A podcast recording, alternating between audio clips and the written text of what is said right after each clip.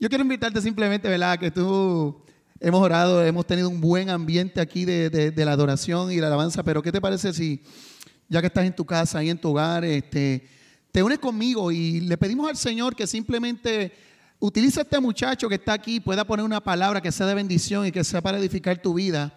Créeme que para mí ha sido mucha bendición poder estar aquí pero a la misma vez simplemente tengo un gran deseo, un gran reto para mí el poder estar aquí y compartir la palabra. Así que simplemente le quiero pedir, simplemente Padre, te queremos dar las gracias, Señor. Gracias por, tu, por, por, lo que tú estás haciendo. Gracias por cada una de las personas que están conectadas, Señor, allá en sus hogares, eh, eh, a través de Facebook, a través de, de YouTube, Señor. Te pedimos, Señor, que allí donde tú los tienes y acá a través de estas, de estas redes sociales, tú permitas que la palabra tuya sea predicada con eficacia, sea predicada con tu unción, pero sobre todo que el mensaje que sea eh, dado aquí sea hecho uno que viene del, corazón tuyo y que tú simplemente hagas que mis labios puedan pronunciar tu palabra. Te pido que tú seas bien diciendo a cada persona que se encuentra en su hogar, a los que estamos aquí, a los pocos que estamos aquí, pero a todos los que están viéndonos, Señor, te pido que tú los bendigas y que tú lleves bendición y vida eterna. En el nombre de Jesús. Amén, amén y amén. estar aquí significa, gracias al Señor, hace unos meses atrás estuve aquí predicando si no me equivoco, el 17 de septiembre estuve predicando por aquí, si no me equivoco, y estuve aquí compartiendo la palabra y para mí fue una bendición. Y esa vez yo compartía mucho, eh, si lo, no se recuerdan, yo compartía acerca de esa historia de saqueo y cómo, y cómo se dio esta dinámica entre saqueo y Jesús y cuáles fueron esas cualidades que Jesús empezó a resaltar y a buscar y qué, qué cambios pudo ver, hacer en ese momento el encuentro de Jesús con saqueo. Y para mí yo lo hice llevar a la vida mía, ¿verdad? Porque obviamente para los que no me conocen, ¿verdad? Pues yo asistí a esta iglesia, comencé cuando tenía 16 años y a la edad de los 16 años me convertí al Señor. Y en ese proceso estuve cerca de 10 años aquí en esta iglesia y luego lamentablemente me aparto, ¿verdad? Y estuve por muchos años fuera de este lugar. Y obviamente el que yo esté aquí hoy para mí representa mucho porque es simplemente recordar las promesas de las cuales Dios dio a mi vida en un momento dado y que siguen estando presentes. Y de eso yo quiero mencionar algo contigo hoy. Pero más que todo, yo quiero dejarte saber algo. Y yo quiero dejarte saber a ti que me ves ahí en tu casa, donde te encuentres, en la sala, en el balcón, en una oficina, en el área donde tú te encuentres. Yo quiero dejarte saber que la última vez cuando yo estuve aquí, el Dios que tú y yo le servimos es un Dios que puede transformar y cambiar el corazón. Pero yo te quiero decir también que ese mismo Dios que quiere cambiar y transformar el corazón es el mismo Dios también que está buscando a esa gente que él ha llamado, a esos elegidos. Él quiere hacerle saber, hey, que no es por sus fuerzas, sino es por las de Él. Y de eso yo quiero hablar un poquito hoy. Yo quiero hablar un poquito de eso hoy porque para mí, la vez pasada yo hice mi predicación a base de cinco preguntas. Esta vez yo la quiero hacer simplemente a base de un tema que escogí porque lo reflejo en mi vida. Cada vez que yo predico aquí, he tenido la oportunidad, he buscado que eso sea parte de lo que está pasando en mi vida, el testimonio y cómo Dios está cambiando y transformando mi vida. Y una de las cosas que yo, ¿verdad? Eh, pude eh, estar aquí fue que cuando yo llegué a este lugar y hace ya dos años que me convertí, nuevamente me reconcilié, me reconcilié con el Señor, ¿verdad? Y conjuntamente ahí con mi esposa, mi familia, mis hijos aquí. Una de las cosas que yo una vez volví nuevamente al Señor y yo sabía que iba a hacer era que una vez estaba yo iba a experimentar que el Señor, ¿verdad? Yo una vez estuviera aquí, yo no iba a quedarme como que mirando y decía, Señor, en un momento dado, yo sé que tú no simplemente quieres que nosotros vengamos a este lugar simplemente para estar sentados, sino que tú también quieres que nosotros empecemos a caminar con la obra que tú estás haciendo y lo que tú estás obrando.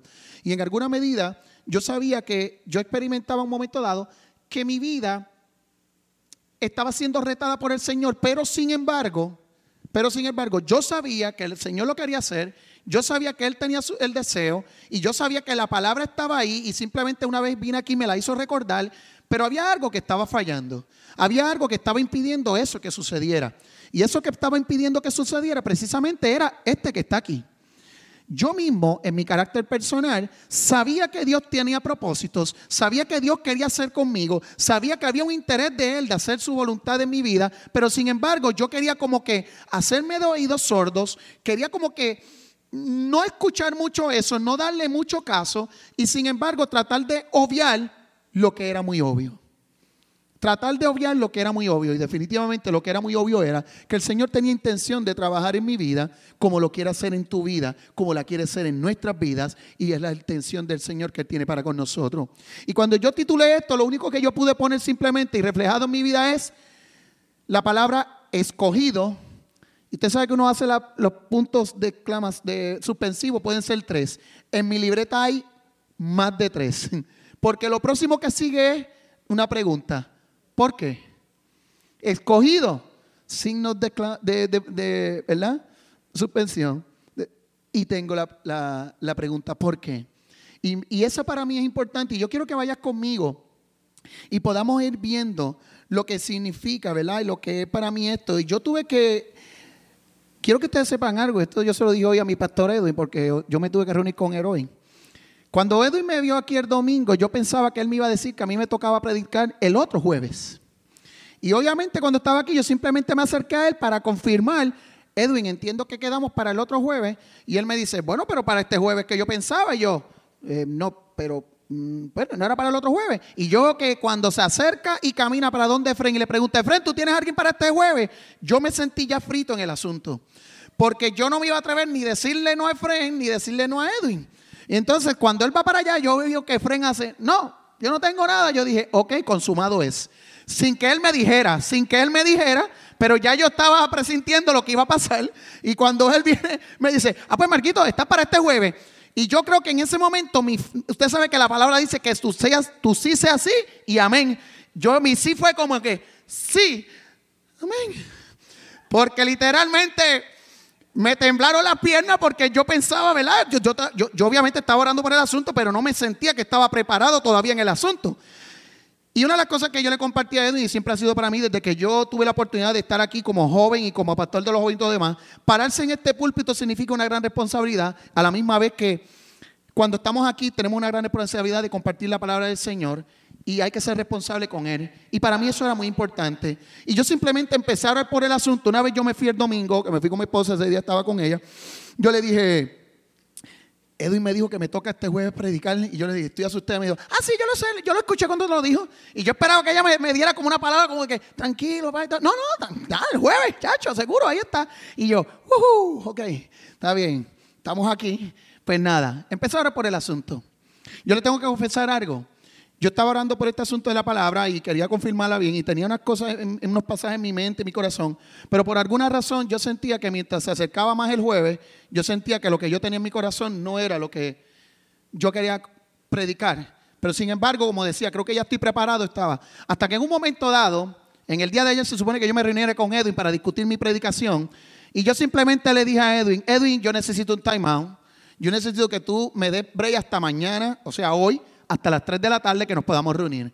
Porque literalmente yo empecé a tener un proceso de buscar en el Señor y poder hacer cosas y empezar a orar y empezarme a meter en la palabra. Y cuando empecé en ese proceso, en un momento dado le dije, Señor, me rindo.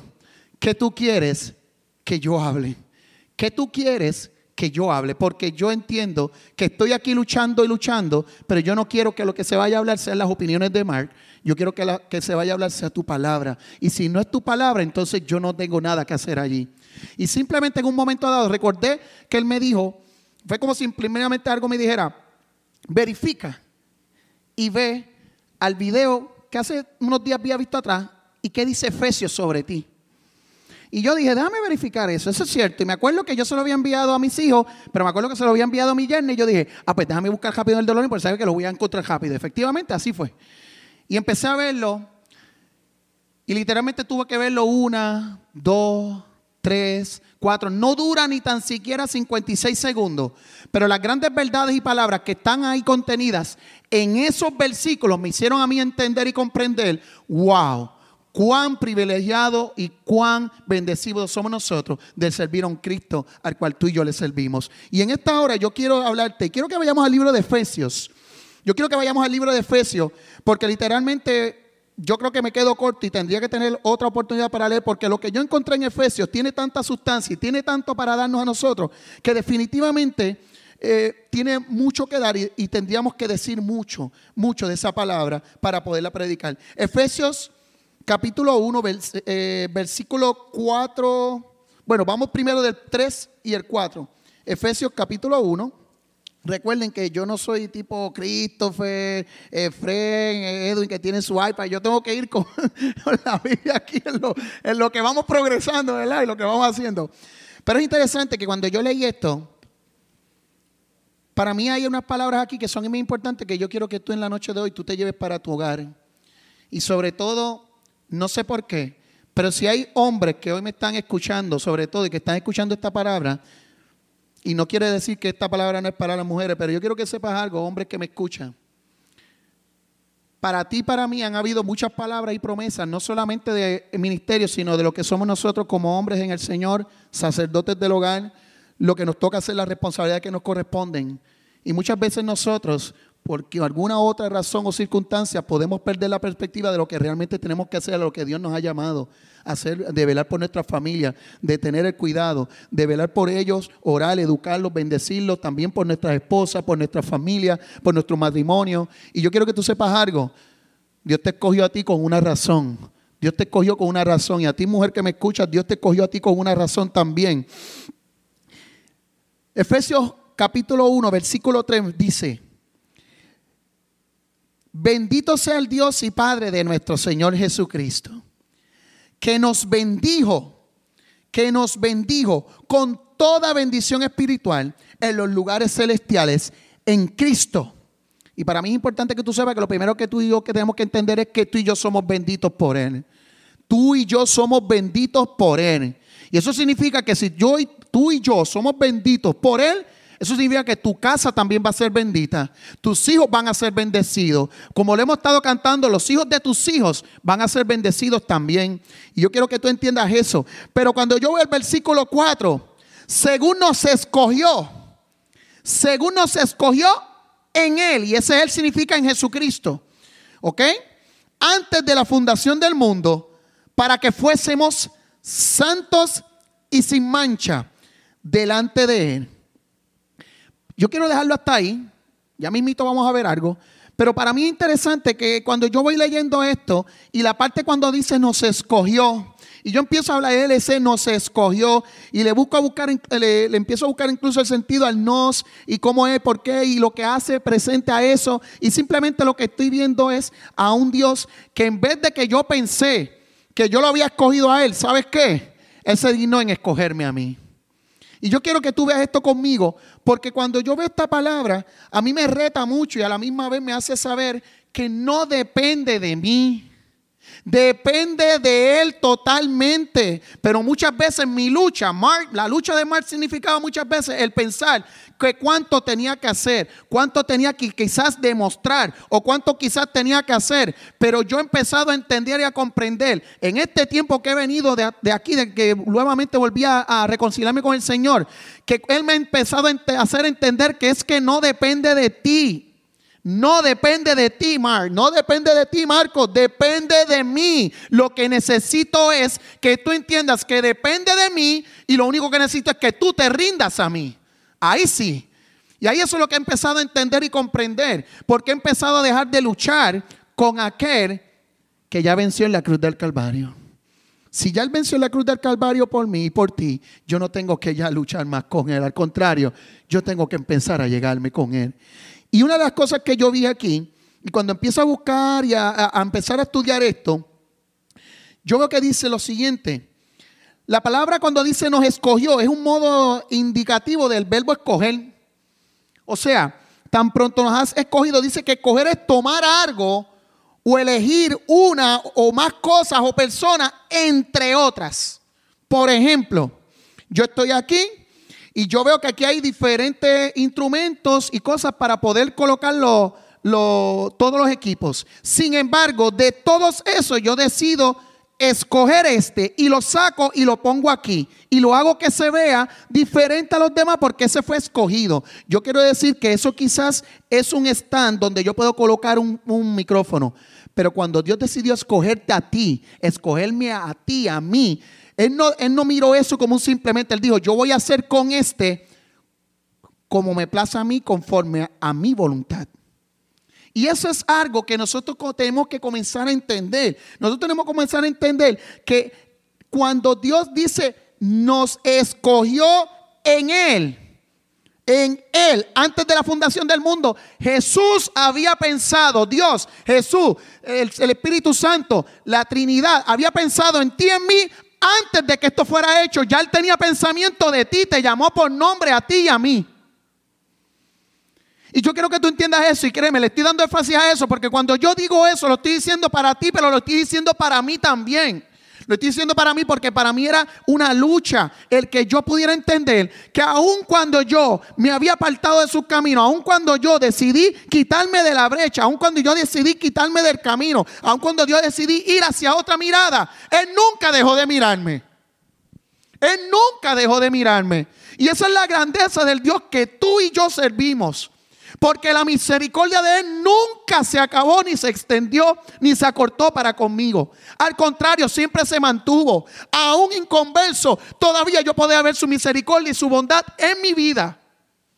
Cuanto más ahora yo tengo que pronunciar y declarar esa verdad cuando ahora he vuelto a saber y entender que estoy en Él y que Él, y que Él fue el que escogió. No fui yo que lo escogí a Él. Yo vine a sus pies, pero Él decidió hacer algo conmigo como lo quiere hacer contigo también. Con tu casa, con tu matrimonio, con tus hijos, con tu familia, en tu trabajo, en tu hogar, donde quiera que tú estés. Dios quiere que tú y yo seamos algo diferente porque somos escogidos de Él. Cuando yo veo esto y sigo buscando más, el verbo me indica una acción y siempre en Dios hay acción. Y el verbo me dice que es elegir, llamar, seleccionar. La parte del original del griego dice que puede ser seleccionar. Tú y yo hemos sido seleccionados. Tú y yo hemos sido llamados a. Y eso es para mí algo tan importante. Ahora bien, ahora bien, los que son elegidos tienen que entender varios puntos también. Y yo quiero hablarte hoy de quizás dos puntos, tres puntos que yo quizás enfoque esto que yo te quiero compartir. Cuando estaba buscando y viendo el comentario de William Barclay, me llamó la atención algo en específico, de tres cosas que él mencionó, me llamó algo en específico lo siguiente. Él hablaba de que Pablo, ahí hablando en Efesios, no pensaba nunca que había sido él el que había escogido para hacer la obra de Dios. Pablo siempre pensó que había sido Dios quien lo había elegido, lo había escogido a él. Pablo tenía claro que no fue que Pablo dijo, no, está bien, yo voy a escoger a Dios porque Dios me necesita a mí. No, no, no. Pablo tenía claro que al que había sido, yo no te escogí a ti, sino tú me escogiste a mí para poder hacer una obra, para tú cumplir tu palabra, para tú cumplir tu propósito. Y eso me, me empezó a trabajar porque Jesús mismo, y quiero llevarte este tema de ahí mismo cuando estoy de Pablo, de ese comentario, porque siempre había pensado que había sido Dios quien le había escogido a él. Y yo quiero que tú sepas algo, Jesús mismo lo hizo bien claro en Juan 15, 16. En Juan 15, 16, Jesús le dice a los mismos discípulos, le dice, ustedes no me elegisteis vosotros a mí. No me elegisteis vosotros a mí, sino fui yo quien os escogió a vosotros. Jesús mismo le dice esto a los discípulos. Jesús mismo le dice, no fueron ustedes. Fui yo que los escogí. Y muchas veces nosotros vemos que de las personas que él escogió, no necesariamente habían personas que eran versadas o personas que eran de la alta élite o de la alta sociedad. Eran gente común como tú y como yo. Que también dudaron, también tuvieron sus luchas, también tuvieron eh, eh, eh, dudas acerca de la fe. Sin embargo, a Dios le plació escoger a esa gente porque Dios tenía un propósito para mostrar a través de ellos. Y ese mismo propósito que quería mostrar a través de ellos, sus discípulos, ¿sabes qué? Hoy, después, dos mil años después, Él también lo quiere hacer, pero contigo, conmigo, ahora en este tiempo. Ahora en este tiempo. Este es el tiempo en que Él nos está llamando a nosotros para hacer esto, para que nosotros seamos la diferencia. Nosotros, la iglesia, estamos llamados para empezar a hacer la diferencia. No estoy aquí por mis grandes capacidades ni atributos, pues no funciona así. Es por su gracia y que en Él radica el poder del Evangelio. No soy yo ni tú la estrella de este, de este show a mirar. Es a Él a quien nosotros tenemos que mirar, por cuanto Él nos escogió para que nosotros entendiésemos que sin Él nosotros no somos nada. No somos nada. Y eso tiene que estar bien claro. Jesús está con nosotros, como cuando nosotros cantamos, si tu presencia conmigo no va, yo no voy a ningún lugar. Definitivamente, porque si Él no está, no hay sustancia, no hay poder, no hay unción, no hay gracia.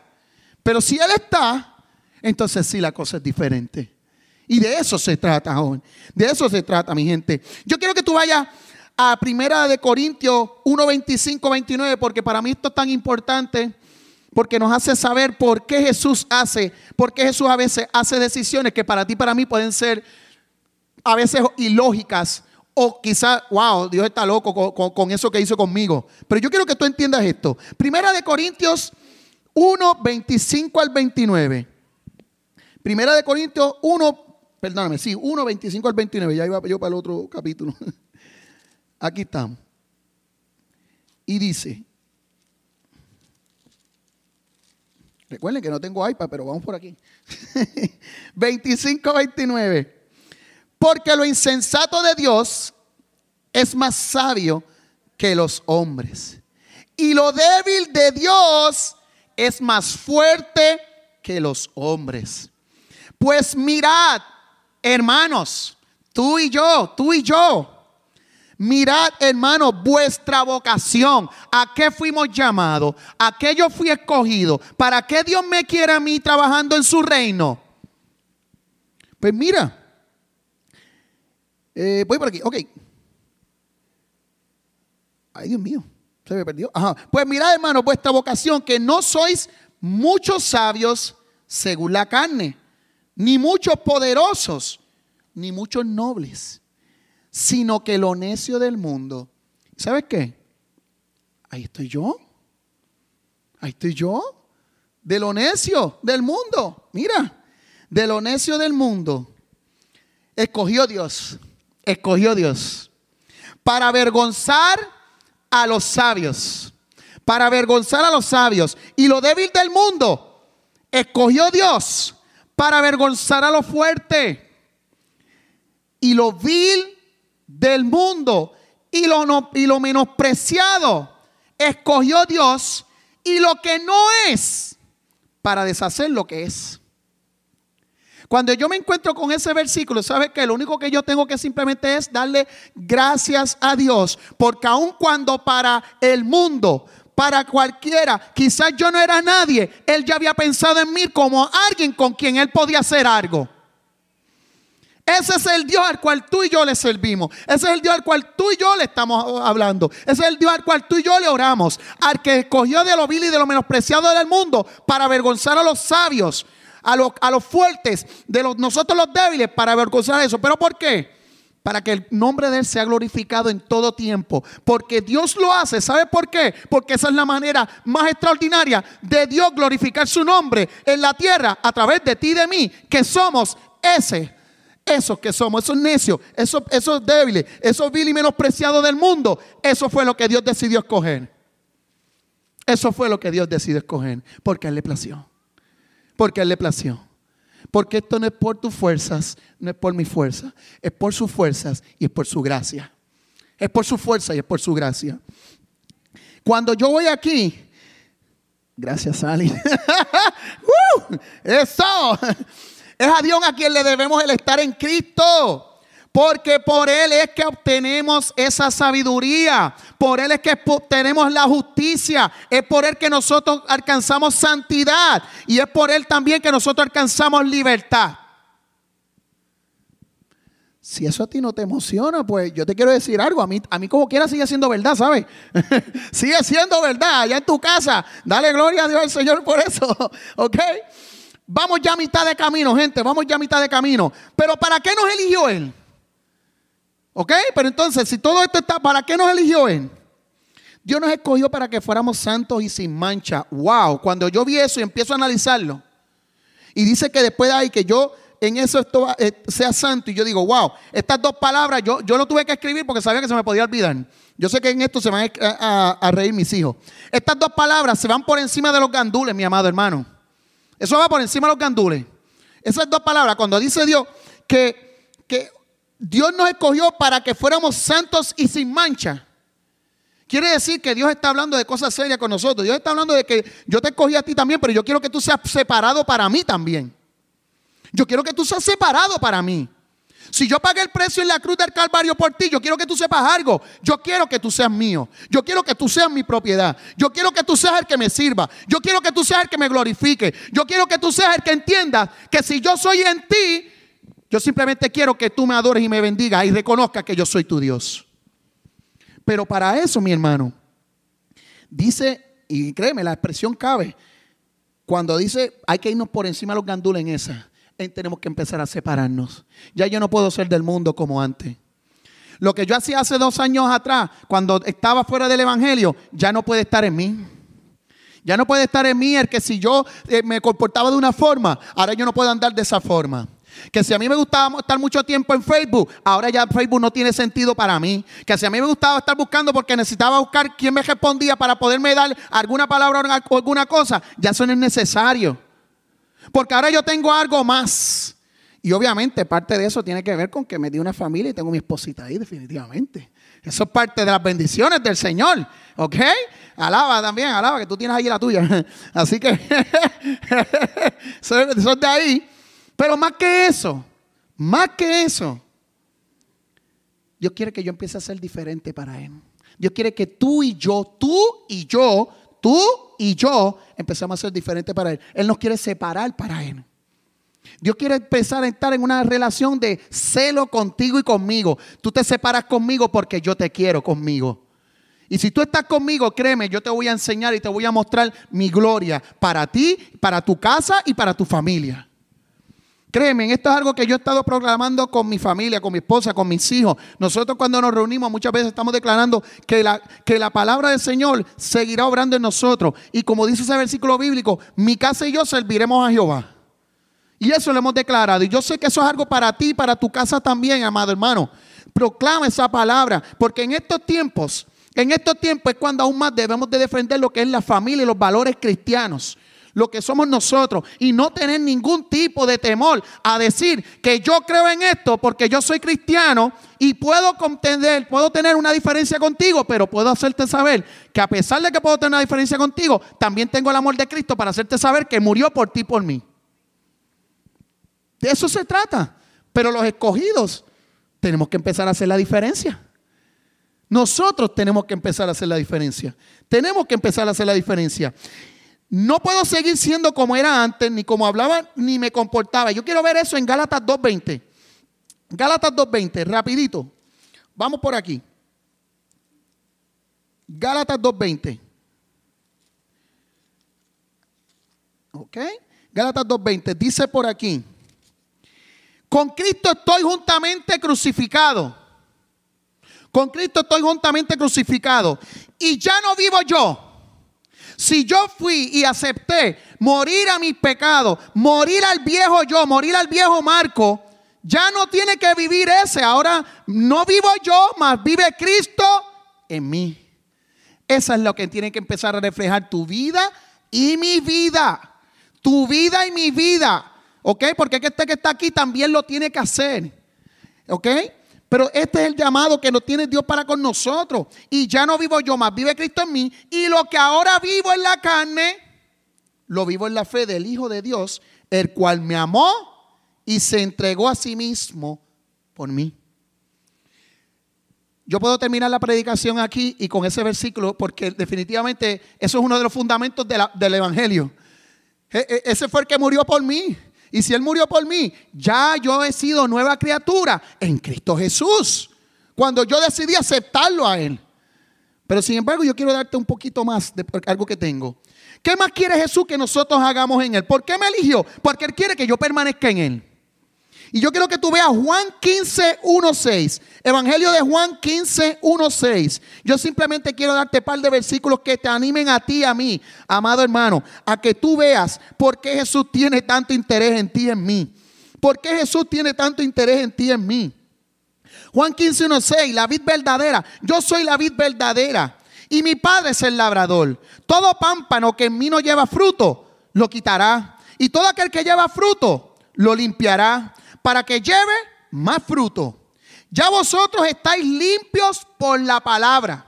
Ya ustedes están limpios por la palabra que os he hablado. Esta, esta palabra es la que me encantó, de, eh, que me hace permanecer. La cuatro, permanecer. Para mí esa palabra significa mucho porque significa que yo ahora tengo un compromiso de que una vez yo volví al Señor, aquí es que yo tengo que estar.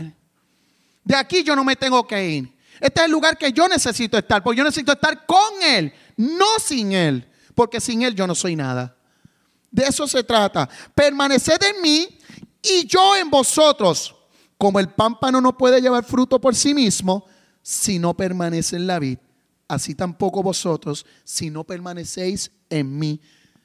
Gente, en este tiempo de nosotros, en el cual nosotros hemos sido y que hemos sido elegidos por Él, Él también necesita que tú y yo entendamos que yo tengo que permanecer en Él. Porque como cantaba ahorita aquí el grupo de adoración, porque Él es la, fuente de agua de vida eterna. De ahí yo no nunca voy a volver a tener sed, porque ese es el que me sacia a mí. Ese es el que me sacia a mí. Y cuando yo veo esto, yo tengo que decir que también para que permanezca en Él, para que habite Cristo en nosotros también. Y eso lo podemos ver en Efesios, Efesios 3:17. Efesios 3:17. Efesios 3:17. Tengo por aquí. 3:17.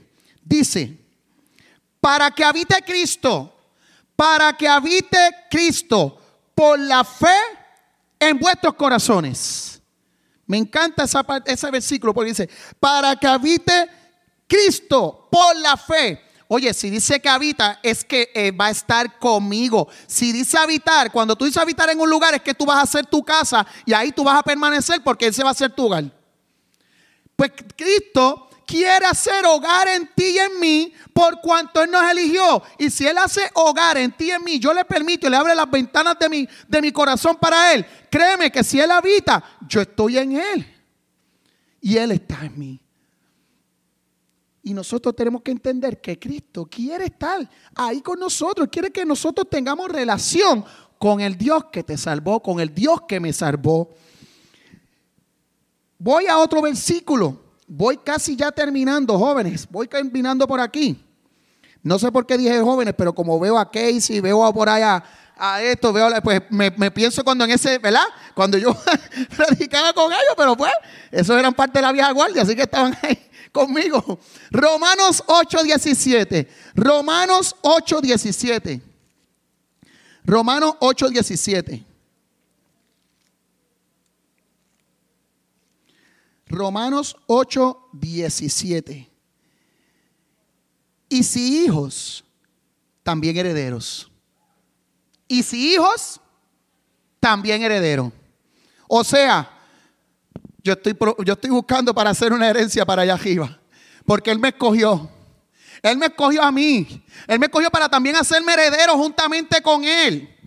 Mira eso. Wow, aun cuando yo no me lo merezco. Ni tú ni yo no lo merecemos. Él lo decidió así porque Él es amor.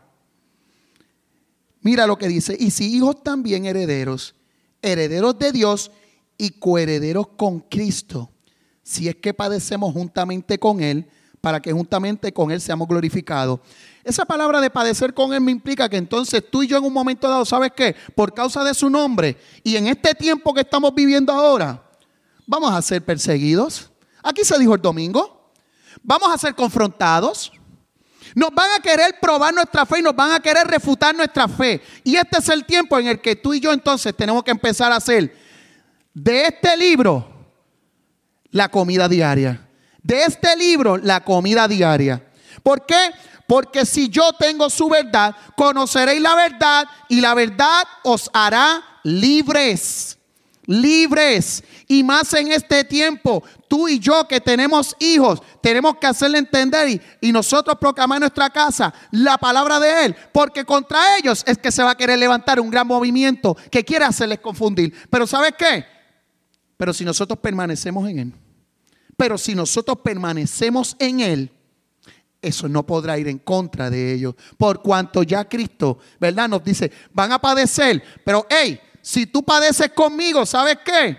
Si tú padeces juntamente con Él, para que juntamente con Él seamos glorificados. Queremos llegar a eso, ¿sabes qué? Vamos a tener que aguantar presión. Y cuando digo aguantar presión es, no es que tengamos que aguantar en el sentido de que yo tengo que dejar que me digan lo que sea y yo tengo que quedarme callado. No, mi fe no se puede quedar callada. Christopher en en la clase del lunes hablaba acerca del término de apologética. Y era cuando tú no, tú no utilizas la apologética para contender, tú utilizas para con la, persona, el predicador. Tú le dices para el mensaje que está llevando. ¿Cierto? ¿Lo leí bien? Lo hice bien, ¿verdad? Ok. Tuve pendiente la clase. ¿Ok? Pero es eso. Es esa verdad. Es defender la verdad. No es contender, pero sí defender la verdad. Tú y yo estamos llamados a defender esta verdad. Porque nos escogió a ti y a mí. Y si nos escogió a ti y a mí, ¿Tú crees que va a buscar a los demonios, a, los, a los que están en la oscuridad? No, a ti y a mí nos escogió para que nosotros anunciemos esta verdad. ¿Esta verdad? Buscar el reino de Dios, primeramente el reino de Dios y su justicia y las demás cosas vendrán por añadidura. Pero nos dice primero lo que hay que hacer para que venga lo demás. Vamos a buscar el reino. Vamos a empezar a buscar el reino de Dios. Vamos a hacer que el reino de Dios venga a nosotros aquí, a tu hogar, a tu casa, a al trabajo, a donde estoy, aun cuando estoy dando clases por, por internet virtualmente, que ahí Dios tenga una palabra para yo compartir con mis estudiantes. En caso mío, que soy maestro, de eso entiende Casey también, porque es también maestra. Pero Dios nos pone ahí también para dar palabra. Christopher cuando atiende a sus pacientes, allá donde esté, cada uno de nosotros cuando estamos, Dios nos pone ahí y nosotros somos lumbreras en esos lugares. Pero mi luz no puede estar apagada, no puede estar escondida. Tiene que estar, que se vea, que se vea, que se vea. Porque nos escogió. Porque Él fue el que nos escogió. Él te escogió a ti y a mí. No por tus fuerzas, no por mis fuerzas, sino por su fuerza y por su gracia. Porque no hay otra cosa que no pueda hacer que Él sea a través de su poder y de su fuerza. Simplemente, simplemente, quiero dejarte saber este último versículo. Romanos 8, 28. Romanos 8, 28. Y te quiero dejar animado con esta palabra. Y sabemos, y sabemos que a los que aman, y sabemos que a los que aman a Dios, Todas. ¿Cómo dice? Todas. Todas las cosas les ayudan a bien. Esto es, a los que conforman su propósito, son llamados. Y yo te empecé diciendo a ti, ¿por qué me he llamado? Pues ¿sabes por qué? Porque me llamó para que yo pueda hacer saber al mundo que Cristo es el Señor que Cristo es el Señor y que yo tengo un deber con mi Cristo. Yo tengo un deber con mi Cristo y es compartir su palabra, hacerlo saber de distintas maneras, desde un mensaje de texto que yo envíe a alguien, desde un pensamiento que tengo una palabra para bendecir a alguien. Usted no sabe las veces que quizá usted ha enviado un texto a alguien y esa persona le contesta, tú no sabes lo que eso significó para mí en este momento. A mí me ha pasado. Eso es una forma de predicar a Cristo. Hay tantas maneras, no tenemos que pensar que es porque tengo que tener un micrófono. Yo lo puedo hacer cuando comparto con mi amigo, le hago saber de las bendiciones y cuando testifico de lo que Dios está haciendo con mi vida. Tenemos tantas alternativas. Simplemente atrévete a creer que Él te escogió a ti y a mí para hacer este propósito. Simplemente vamos a orar. Yo te invito a que allá en tu hogar, si tú puedes, acompáñame a orar. Acompáñame a orar, acompáñame. Y, si puedes ponerte sobre tus pies, allá en tu casa, y simplemente vamos a orar, tú y yo juntos, tú y yo, esta palabra es tanto para ti o para mí. Si yo fuese a hacer un llamado, yo soy el primero que tengo que pasar al frente. Yo soy el primero, porque yo quiero estar ahí. Yo quiero ser de los que si Él llamó, pueda responder a su llamado. Y yo quiero orar contigo. Padre, en el nombre de Jesús, yo te quiero dar gracias por tu palabra. Gracias por tu palabra. Porque tu palabra es viva y eficaz y más cortante que espada de dos filos, Señor. Y tu palabra vino para edificar, para transformar, para cambiar, para moldear, para hacernos nuevos. Tanto a mis hermanos como a mí, que en esta hora hemos estado escuchando esta palabra en la cual tú también me hablas y me retas a mí, Señor. Yo te quiero dar gracias por tu palabra. Yo te quiero dar gracias por cada hermano, cada hermana, cada niño, cada joven, cada persona, cada amigo que ha podido escuchar este mensaje. Yo simplemente te pido que tú envíes palabra de bendición, que tú reafirmes, Señor Jesús, tu palabra en ellos, que tú reafirmes su fe, Señor, que ellos puedan reafirmar su fe, yo pueda reafirmar mi fe y podamos declarar que Jesús es el Señor, que tú eres el Dios de nuestra salvación, que tú eres el Dios que nos sostiene, que tú eres el Dios que nos cuida, que tú nos elegiste a nosotros, Señor. Que nos elegiste con un propósito, porque quieres que permanezcamos en ti, que seamos llamados para ti, para cumplir la, obra que tú nos encomendaste. Y predicar este evangelio por todo lugar y que podamos proclamar a Jesús como Señor y Salvador. Yo te pido que simplemente Jesús bendice cada hogar, bendice cada familia, bendice cada matrimonio, bendice cada persona que ha escuchado, Señor, y que tú seas obrando. Y simplemente permítenos saber y entender y seguir creyendo y reafirmando que el que nos llamó es más poderoso que aquel que no quiere hacernos ver que no nos llamó. En el nombre de Jesús te damos gracias. Amén. Amén, amén. Dios los bendiga, Dios los guarde en sus casas. Dios me los bendiga mucho, mi gente. Espero que haya sido de bendición y simplemente estamos aquí para seguir adelante, ¿ok?